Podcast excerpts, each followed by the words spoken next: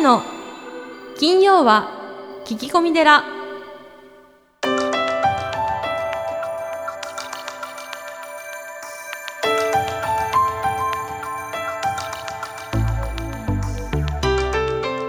ようこそ架空のテラスタジオにお送りする長谷の金曜は聞き込み寺ナビゲーターの南雲もぐなです。群馬県太田市は随願寺住職であられる長谷さん今日もよろしくお願いいたします、はい、よろしくお願いします。ポッドキャストネームは、えー匿名希望さんですね。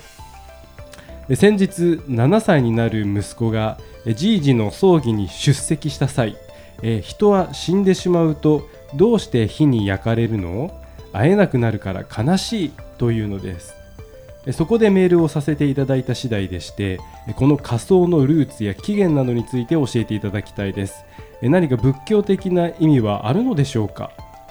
という質問が届いておりますがはい、まあ、確かにね僕もそんな経験ありますね。そう思った経験がこう骨になってしまうというねちょっとこう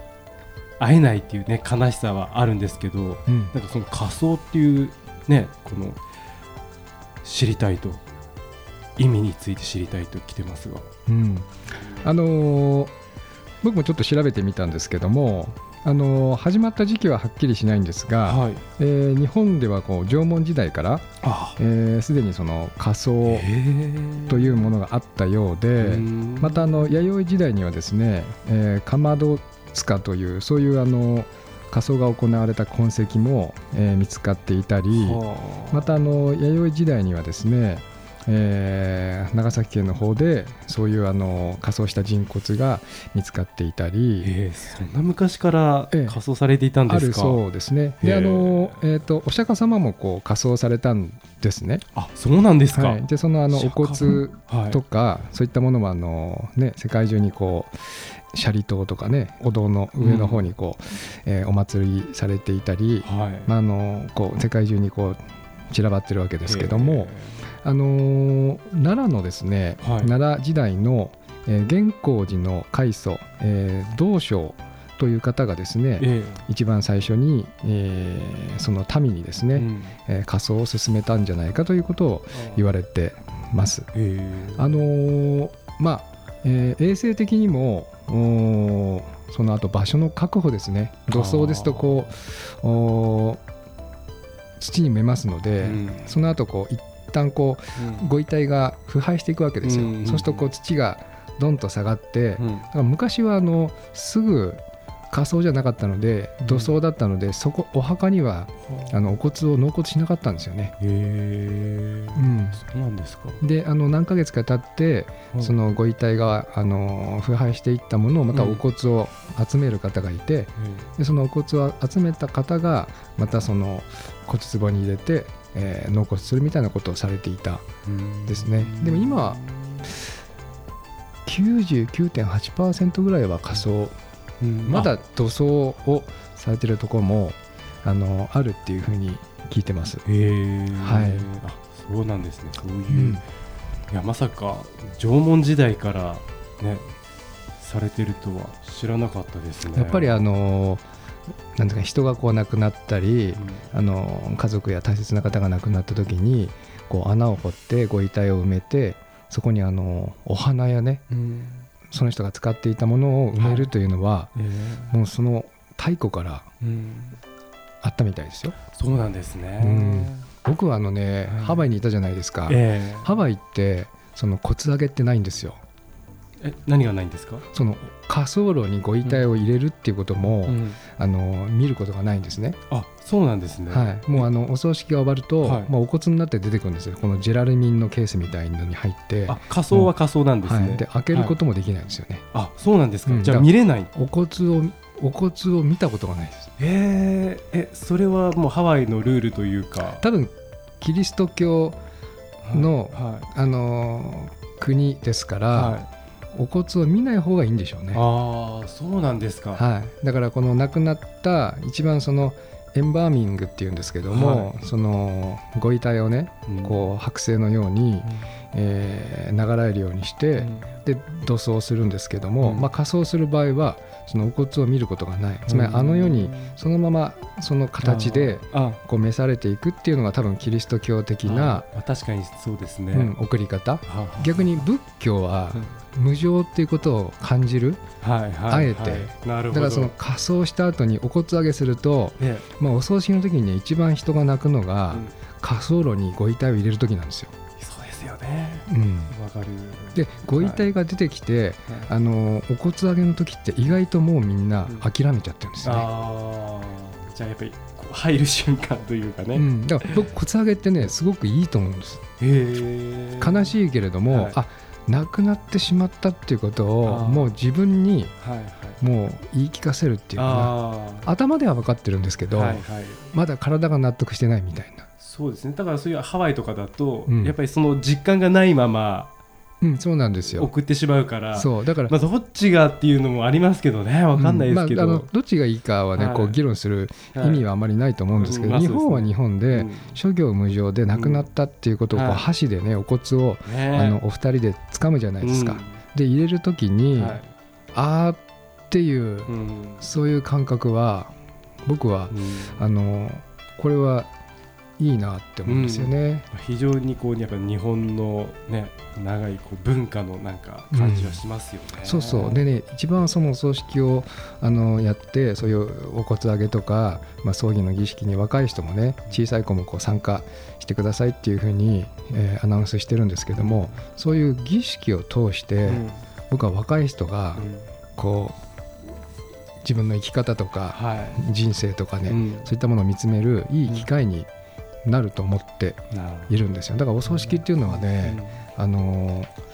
もちろんきちんとすべきだし、うん、まあ多くの方が参加する方がいいなというふうに思ってますね。うん、はい、はい、いろいろと教えていただいてありがとうございます。はい、さあそして今月のゲストご紹介したいと思います。株式会社セミナーエリート代表の坂田幸太郎さんです。長谷さん、スタンバイよろしくお願いいたします。はい、よろしくお願いします。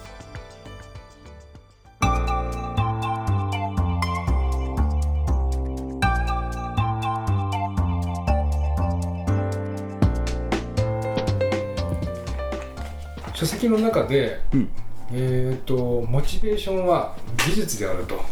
いうふうにおっしゃられてますけれども、はい。はい、これはどういった意味でしょう？モチベーション技術だっていうのは、はい、まあ自分で作れるってことですね、うん、あのどういう気分になりたいかを影響を与えることができるってことですね、うん、100%は無理ですよ例えば両親が死んだ時に常に前向きになるとか言っていうのは、絶対には無理なんですけど、ある程度影響それが早く回復したりとか、あ少しでもより良い状態になる自暴自棄にならないとかいうことは全然可能ですね。これはどどうすればいいそれが一番象徴的なのはさっき言った3つですよね。だからああそっか。言葉体どこに焦点を当ててるかっていう、はい、この3つをやるとできやすい、うん、でそれに付随したどういう環境に自分をいるか前向きな環境にいるのかあるいは否定的な環境にいるのかによっても違うし、うん、例えばこうあの会社などやってますと、はい、まあ、自分はねモチベーション高いんだけど、うん、周りが低いんですけどみたいな。はいはいはいはい。はいはい。ありますありますあります。ありますが答えは簡単です、はい、あなたの責任ですってことです。あそうなんです、ね、はい、自分が高いんだと思い込みですあ自分が高いと思い込んでる。そうそうそうお思ってるだけです。周りはそう思ってません、はい、あるいはそうは言ってもお前あそこできたないあそこできてないって言って否定してませんかと。ああトップがね。そうそうそうそうそうそうでその人のやる気を、うん、そうじゃって。そうそうそう。せっかくやろうとしてるとか、うん、貢献しようと思ってる成長したいと思ってるのに、うん、それをこうねあの切っちゃってませんかっていうことですね。マネジメント力不足まあそうです。だからその人間の本質を抑えきれてない、まあ、僕もできてる方は完璧じゃないですけど、うん、抑えきれてないんじゃないかなというふうに思いますね私も今やこう7つほど保育園とか介護施設やらせていただいて7つはすごいですね。もうあの自分の限界を超えてるんですね。やっぱり一回こう倒れたことがあって。ああそれそれで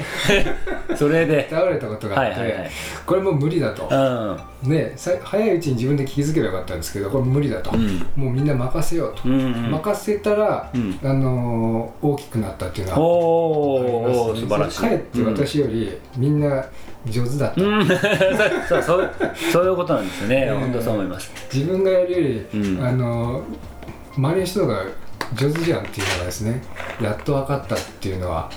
ありますです。ね働き者ってある意味危険で相手の成長を止めている可能性があるってことなんですね、ね、自分がやっちゃってあげてるから、はい、任せたらその人がチャレンジして、最初は失敗するでしょうけど、うん。うん、そのうちに成長してきてできるようになってくるっていうこれ人間ってほとんどやっぱ能力に差はないんですよね、うん、ただそのチャレンジの回数の差だったりとか意識のマインドのね、はい、考え方の差で結果が違ってくることがほとんどなので、うん、やってあげるとますます弱くなってくるっていうところがあると思うんで。うんまあ働かないことも大事なのかなというふうに思いますね。これ子育ても同じでです。ああなるほど。子育ても同じで、うん、今のお母さん方って子供少ないじゃないですか、うん、1人とか2人とかね、多くても3人、みんなやっちゃうんですよね。何でもやっちゃう、うん、そうするとやっぱり子供が弱くなる。なるほど、うん、やる気なくすっていうのはあって、うんうん、うちの保育園などでは先生方になるべく手を出すなと、はい、もうあの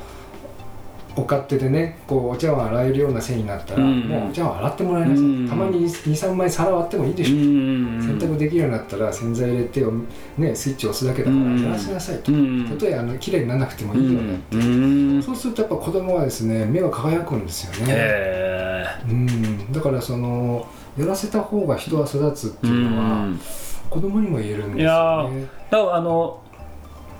人間だから別に子供だからどう大人だからどうってやっぱり本質的にはなくて、やっぱりみんな褒められたら嬉しいしみんな認められたいしその思根源的な欲求というのはもうずっと変わらないそうですね。ので、うんうん、で大人になるとそれを忘れてしまうんですね。あの褒められたら嬉しいとかあの、ね、子供の頃自分の子供に対してこんな褒めてるのに、はい、いかいざ部下になると「お前あそこできてねえあのあれはだってあの期日いつになったらできるんだ」みたいな「なんで売り上げわかんないんだ」みたいな感じで、あの責める方になってしまうっていう。でも彼らだって認められたいし褒められたいし、うんうん、その本質はずっともう多分一生涯、うん、おじいちゃんになっても変わらない、うん、なっていうのはすごく感じますね。あそうですね、うん、ありがとうございます。えー、そのたった3日でやりたくないことを好きに変える方法ということが書いてございまして、はいはい。はい、教えていただいてよろしいですか？はいはい大丈夫ですよ。ではやりたくないけどやらなきゃいけないと思ってることって現実にいっぱいありますよね、うん、仕事行かなきゃいけないとか、ね。はい、営業マンだったら電話をかけなきゃいけないとか、うんうん、手紙を送らなきゃいけないでもその作業業務行動が嫌な時もありますよね、はいこれちょっと苦手だなと。どんだけやってもパソコンは苦手だなみたいなってあるじゃないですか。これは相当程度好きになるとか少なくとも嫌いじゃない程度には持っていけますよと。何かというとこれも人間の脳の仕組みなんですけど人間の脳はこの目の前のものが嫌いとか例えばこのこの形が嫌いとか、えー、この色が嫌いとかっていうのは脳の中の扁桃核っていうところが判断するんですね、はい、で扁桃核が判断して好きと嫌いのボックスに入れていくんですよ、うん、猫は好きとか犬は嫌いとか何とか好きみたいなこういう男性は好きこういう男性は嫌いみたいな入れていってこれは変わりにくいんですね。そのまま言ってるとずっとその印象例えば営業電話が嫌いって自分がね電話するのが嫌いっていうモードになったら変わりにくいんですよ、はい、だけどこれをこの嫌いという箱に入ったら好きに変える方法があって、それは自分の例えば営業が嫌いだと電話嫌いだとでもしなきゃいけないと。思ったら営業電話をしましたと。したその直後に自分に対して爆発的な快楽を与えてあげるんですよ。何か行動しますめちゃくちゃ快楽。何か行動しますめちゃくちゃ快楽っていう風になると人間との脳というのは痛みを避けて快楽の方向に向かっていくので、はい、あそうか。俺って脳が勝てるんですよ。俺って営業電話やると気持ちよくなれるんだって脳は勝手に思っていくんですよ。そこのモードに入り出すと、うん、営業電話が苦じゃないっていう状況になり始めるんですよ。なるほど。だからやったことに対して爆発的な快力、うん、これはあのすごく単純なことでいいんです。よっしゃーって喜ぶとか、うん。もうあの余計ななんかベンツ買うとかしなくていいんです。あの自分のご褒美に そんな買うとかしなくてよくて本当に普通にその場で喜ぶとかあるいはこれ上司であればそこを褒めてあげる。よく仕事で言うと結果出したら上司を褒めるけども結果出ないで頑張ってるやつに「お前ねいつまでやってんだよそれよ、まあ、早くいいから結果出してこいよ」みたいな言うとその行動すら嫌いになっていくっていうことなわけですよ。だからね。行動に対してマイナスのフィードバックを与えてるので、はいはい。はい、行動イコール痛みだっていうふうに脳が連想しちゃうんですよね。うんうんうん、なんだ今の電話の書き方は、うんうん、って言ったらあ電話イコール電話した俺っていうのは嫌いな行為をしたんだっていう脳に刷り込まれていっちゃうわけですね。だから電話しただけでも偉いっていうまずね、うんうん、褒めてあげるとお今日今日20件褒めてかけただけで偉いっていうふうにしていくとあ俺って営業好きなのかもしれないなっていうふうに脳の思考回路がちょっとずつですけど出来上がっていくんですね。だから嫌いな行動があったら嫌いな行動をした後にとにかく自分を褒める、うん、あるいは自分に快楽を爆発的な快楽を与える。とその行動が好きになっていきやすいですよ。でそれは僕があ今マラソン趣味なんですね、はい、フルマラソンとか5回ぐらいかな走ってたりとか普段もまあジョギングをしてますと。でそれはまさにこの方法で身につけたんですよ。ホノルル走られたんでホノルル4回走りました。4回走ったんですか、はい、僕は1回走りましたあ本当ですか、はい、なな何年ぐらい？6時間1分。あじゃあ何年ぐらい？10年以上前。あ10年以上前か。僕は2011年かな最初に走ったのが、はい、はい、あ違うわ。違う20089113の4回かな。確か。あれ結構早いんですよね。最短で4時間半ですけど。あでも早いですよ。でももうそんな早くないと思います今はね。じゃあ常にそういうマラソンなどをした時には何かこう自分にご褒美をあげる。そうあの初期ですよ、うん、でしまいに何が起こるかというと今私そういう状況ですけど1週間走んなかったら気持ち悪いって状態なんですよ今。歯磨きしないと。そういうそういうことです。つまりその快楽を得られてない状態ですから好きなことができてないぐらい好きになってしまったので今はそういう必要がないわけですよ。だからこれから何か習慣化していきたいっていう時にはやったら褒めるやったら快楽を与えるっていうことを自分に対してやっていくっていうことが求められますねそれでまあ子育てとかやっぱりその部下のマネージメントでもやっぱり言えることです、ね、いや本当そうだと思います。いかにいい行動をした時にプラスのものを与えるか。でもっと言うとそれ本人も書きましたけど人間っていうのは光を与えた当てたところが育つ、うん、つまりお前いつまでグズグズやってんだ。いつもなんでお前あの時間に遅れるんだ。みたいなネガティブなところに光を当てたとするじゃないですか。そうするとそこが伸びていくから一生治らないんですよね。何時間ルーズなんだ？お前いついつだったら治るんだってずっとルーズのそこに焦点当ててますから光当ててますから、そこがまさに草木と同じようにそこが育ってしまって、一生治らないという状態になるんでそこはできる限り光を当てず無視することが望ましいですね。よっぽどじゃない限りは、はい、でもうできたところにフォーカスをしてあげる、うん、ここ素晴らしいね。こうできてるね、うん、あそういったお客さんに対応素晴らしいと思うよみたいな。そうするとそこが伸びていきますんで。よくこういい得意分野っていうんですかね。その子の得意分野を伸ばしていくとこうそこがこう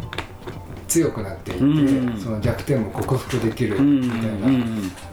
そういうことですね。だと思いますね。でもっと言うと、まあ、これも大きな話になるかもしれませんが弱点が何であるかって話ですよね、はい、弱点が。それは自分がもしスーパーマンみたいな人だったら多分誰とも協力する必要がなくなるんですよ。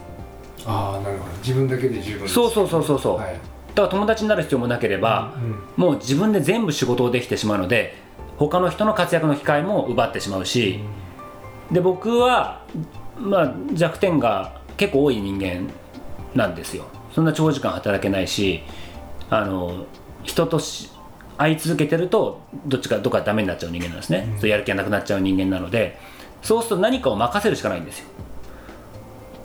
そうすると連携が生まれたりとかで連携が生まれるためには当然ながら褒めたりしなきゃいけないですし、えー、ね、あの相手に対して厳しいことばっかり言ってると離れていきますので、えー、なるべく自分たちに協力していただけるような、まあ、接し方をしなきゃいけない。つまりは私自身が成長できるっていうことですよね。弱点はあっていいしそれはあの実はいいことなんじゃないかなというふうに思いますね。坂田さんはこう自分のことをよく自分自身で分かってらっしゃる。と思いますわか,、まあ、分からないですけど比較的という意味ではそうだと思います。だから弱点直そうとかししてないです全然。あなるほど、はい、ありがとうございます。あのー、書籍の中でそのためにこう日常的にできることこうグッドニューあはいはいはいはい。とかこう書かれてましたけど、うん、これはどんなことなんでしょう、えー、その日のうちにあった、はい、あるいは朝だったら昨日でもいいんですけど昨日の24時間以内にあった良かったこととか新たに学んだことを、まあ、自分一人だったら書き出したりとか人といる時だったらそのことを話してみたりとか昨日こんないいことがあってとか今日来る時こんないいことがあってとかっていうことを話すとさっきの焦点の話ですね。どこに焦点を当てるかって話していいところを人生の中で探そうとしていくんですよ。その習慣がついていく。なるほど、うん、どこいいことがあったかな？あそうだ。例えば今日スターバックスに行ったらすごいその女の子が可愛くてすごい笑顔で接してくれてすごい幸せだったみたいな、うん、もうこんな単純なことでいいんですね。単純なことで話していくと幸せ探しの達人になれるというかしばらくやってくるね、はいはい、なのでその習慣化のためにそれがおすすめですよっていうことです。普通は人のあの嫌なこととか、うんうん、人の失敗とか、うんうんうん、そういうことを話しますよね、それはもうぐっとこらえて。あのもう脳の構造からそれは当たり前なんだって意識が大事なんですよ。ああもうその進化の過程で絶対的にそれは、ええ。否定的になるように身についてきたんです。そうですね。まあこれもお分かりだと思いますけど、はい、理由を話すと楽観的な人とか動物っていうのは、うん、生き残れないような昔昔はですねそういう時代だったんですね、はいはい、特に人間の脳っていうのは2万年とか5万年前の脳がまだ生き残ってますから、はい、そうすると当時は周りが猛獣だらけだとか、うん、危険だらけだとかあるいはそのそこにある例えば生えてるキノコ食べていいのかとか、うん、そういったところを常に判断しなきゃいけなくて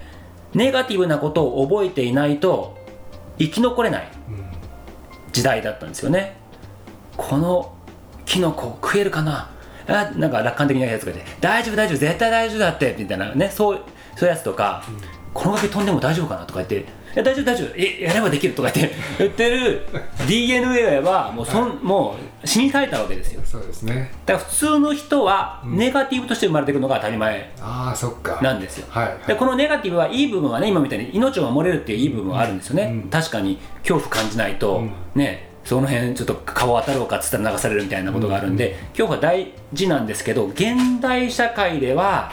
それがマイナスに作用することが多いなぜなら日本人は普通は恐怖を感じなくても死なないから、うん、そうですね、うん、普通生活する中で、まあ、道歩いて事故とか別として、はいはい、ほとんど命の危険ってないわけですよ、だからあのだけどこの恐怖感が仕事に対するその企業のチャレンジだったりとか営業マンのチャレンジだったりとかセミナーを開くというチャレンジにも作用しちゃうので、まあ、できてなかったらどうしようとか、いや失敗したらどうしようとかいうので採用しちゃうのでチャレンジがしにくいわけですね。だから人間っていうのはもうネガティブに考えてしちゃうものなのでよく言ってるのはもう迷ったらこうだと、うん、迷ったらやるという選択を常にしなさいっていうふうに僕は講座生とかに言ってるんですけど来週セミナーやろうかな、うん、どうしようかな。やろうかな友達にやりなさいと、うん、なぜならば、まあ、セミナーなんか象徴的な例ですけどリスクがほぼないんですよこれああ経費かかってない。経費そういうことですよ、はい、例えば居酒屋野郎だったら、やっぱ慎重になる必要あると思いますよ、2000万3000万平気でかかるので、はい。はい、保育園だってそうじゃないですか、うん、土地確保して建設して、えー、人雇ってやっぱりリスクがありますと。セミナーって会場費だけですよと、うん、一番のリスクが。で今現代はね本当にいい世の中でインターネットで無料のツールがいっぱいあって集客しようと思えばそれらを使ってできるやり方によってできることがあるので、うんたとえ頑張ってみて集客ゼロだったとしても会場費2万円だけですよとロスが。ああそっか。だったらやった方が得じゃないですかと、うんうんうん、いうことでその恐怖感はセミナーにおいては特にいらないんですよね。なるほどなるほど。ありがとうございます、はい、あの多くの成功者の方がその言葉の重要性を、えー、おっしゃっておられますけども、はい、例えばこうナポレオン・ヒルさんが人は自分の中で繰り返してきた言葉を最終的に信じる、うんうん。うん、また、えー、これはロバート清崎さんですかね。自分自身に語りかける声に注意して耳を傾けなさい、はい、なぜならあなたが自分に語りかける言葉があなたそのものになるからだ、うんうんうん、またあの心理学者の、えー、シエラ・ハース、えー、先生ですか、はい。えー、こちらは、えー、深い呼吸をすると人は力強く安定して、えー、大胆で頭脳も肉体も自分でコントロールしているという結果が出ています、うん、えー、呼吸は吸うよりも吐く時間を長くしましょうとかですね、はい、そのやはりその言葉と体の関係を非常にこう重要視されておられますけども、うん、やはりあの先ほどもお聞きしましたが、はい、なかなかなんですかね日本人、まあ、人間というのはこう否定的に、えー、考えてしまって、はい、えー、まあ、こうある程度疑問っていうか、うん、その不安がありますけども、うん、やっぱりその意識的に言葉を変えていくとその体も人生もこう劇的に変わってきます。と思います、はい、あの意識意識的に変えていくべきなんですけど、うん、これはね僕は相当難しいなと。脳の構造から言っても難しいなと思ってるんです。というのは、まあ、これもご存知だと思いますけど意識というのは3%から5%あるいは1割未満であると、はい、意識の世界。それよりもはるかに強大な無意識があるので、うん、言葉って特にこういうふうにディスカッションしてる時っていうのはつい出てしまうものですよね。はいはいあるいは、まあ、この場だったらまだ仕事だから気をつけて話してるかもしれませんが、うん、友達同士でいる時とか仲間内で話してる時っていうのはもう完全潜在意識から特に酔っ払ってる時とかは潜在意識から出てくる言葉なので意識的にこれはマイナスだからプラスの言葉を使おうとかってな考えながら使ってるわけじゃないじゃないですか。あそうか、はい、難しいわけですよ。ということはできる限り潜在意識に影響潜在意識から変えられるような行動をしていった方がいいわけですよね。でそれが何かというと僕、まあ、いくつかあるんですけどその代表的な例を挙げたらオーディオブックなんですよね。本にも書きましたけど、はい、要はセミナー音声ですよ。もうこの中にいっぱい入ってますよ。セミナーの音声が、えー、さっきのナポレオンヒルも入ってます、はいはい、ロバート・ギャズリも入ってます、はい。えー、斉藤ひとりさんだとかあ松下幸之助さんも入ってるのかな、はい、松下幸之助さんとか、えー、奈良の習慣だとかいうのが入ってるわけですよつまりそこの人たちは当然ながらポジティブな言葉しか使ってませんから、うん、そこを聞いていると。でこれも聞いているとは言っても意識して聞いてないんですよ。流している。あそうですか。はい。流しあの意識って本当に人間集中力続かなくて、はい、そうですね。こうやって意識して聞こうと思っても、大体まあ数十分したらあ他のこと考えたりとか、うんうん、あの集中できないものなんですよ、それでいいんです、それでいいので、常に聞いておく。だ僕はマラソンジョギングしてる時もなんか散歩っていうかねその辺歩いてる駅まで行く間とか電車乗ってる時とかには何かしら聞いてたりとか、まあ、読んでたりとか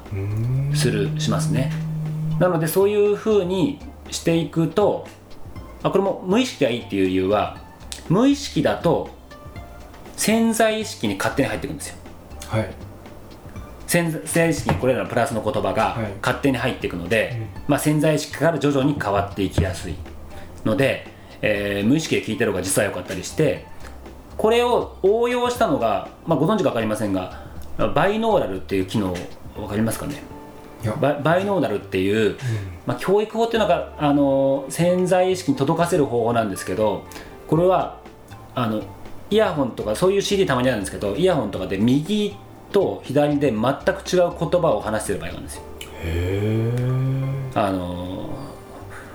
例えばこっちは「お前は成功できる」とか ねああいう話があったりとか、はい、でこっちはなんか別の物語が入ったりとかしてあるする場合があるんですよ。何が起こるかというとそうすると意識が全くなくなるんですよ。あの集中できないからどっちかに。そうですよね集中できないから無意識の中にそのままインストールされるんですよその言葉がでそうするとその無意識の中にプラスの言葉がどんどん入っていくのでいざ自分が使う言葉もどんどんプラスになっていって気分も前向きになっていくっていう。じゃあもしかするとナポレオンヒルと松下幸之助さんは両方聞いてる方がいいってことですか？可能性はありますけどちょそこまでの専門的なものじゃないので、はい、でもそういう CD はあってあのポール・マッケンナさんっていうまたこれも結構自己啓発で有名な方なんですけど、はいはい、それはその CD を結構出していてまあ、本とかにもあのついているのでそれは結構聞きましたね。へえそれを初めて聞きました、うん、面白いですね。面白いですよだからこれは。うん。まあじゃあそうやってこう潜在意識の中にもうこう落としていって、えー、変わると。そうだからこれもだから言う言うならば努力しなくて変わるってことですよ。うん。だって聞いてなくていいんですから。流しとけいいんです。そうですね。そうだったら集中して聞けとか、はい、ちゃんと勉強しろって言うかもしれないですけど、はい、いいんですしなくて。へえで脳の話をする言うとそういうふうにいい加減に聞いた5回の方が、うん、ちゃんとじっくり聞いた1回よりはるかにあの脳に残ってるんですね。あそうなんですか、はい、いい加減な方がいいいい加減な方がいいんです。いい加減いいその回繰り返しですよ。はいはい。繰り返し何度も聞いた方がいい、う。ん、本もそうです。あのパパパって読んでいいんでその回何度も読んだ方が、うん、最終的には記憶に残りやすいっていう。傾向があるみたいです。なるほど。ありがとうございますずずず随願寺随願寺にまつわる最新情報をずずずっとクローズアップしてまいります。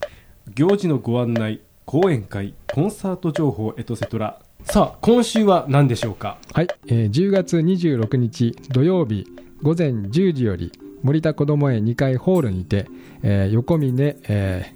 ー、吉文先生による講演会子どもの才能を開花させるにはという講演会を行います。はい。まあ、横峰先生もこの番組にご登場いただきましたが、はい、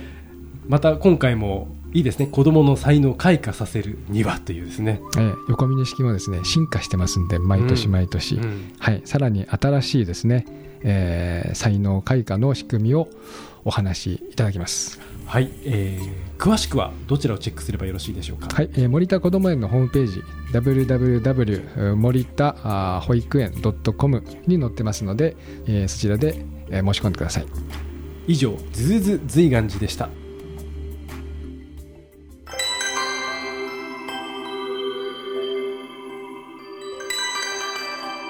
長谷の金曜は聞き込み寺。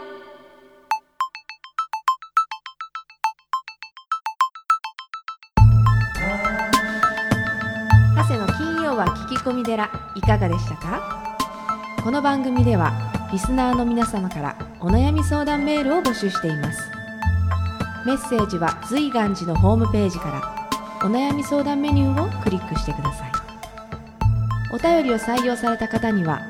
長谷の著書お坊さんが教える悟り入門をもれなくプレゼント。